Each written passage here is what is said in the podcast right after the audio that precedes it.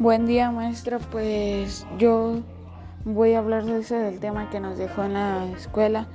Eh, pues yo la verdad yo sí quisiera regresar a clases presenciales, pero por esto de la cuarentena pues no hemos podido y, y yo todavía no he podido conocer mi secundaria. Yo la verdad sí la quisiera conocer, pero como no puedo, pues como no podemos ir a clases presenciales pues por eso también no, no he podido, me he sentido muy triste pues en las emociones, ese tipo de emociones, me he sentido muy triste por, pues porque no hemos podido regresar a clases presenciales y pues eso.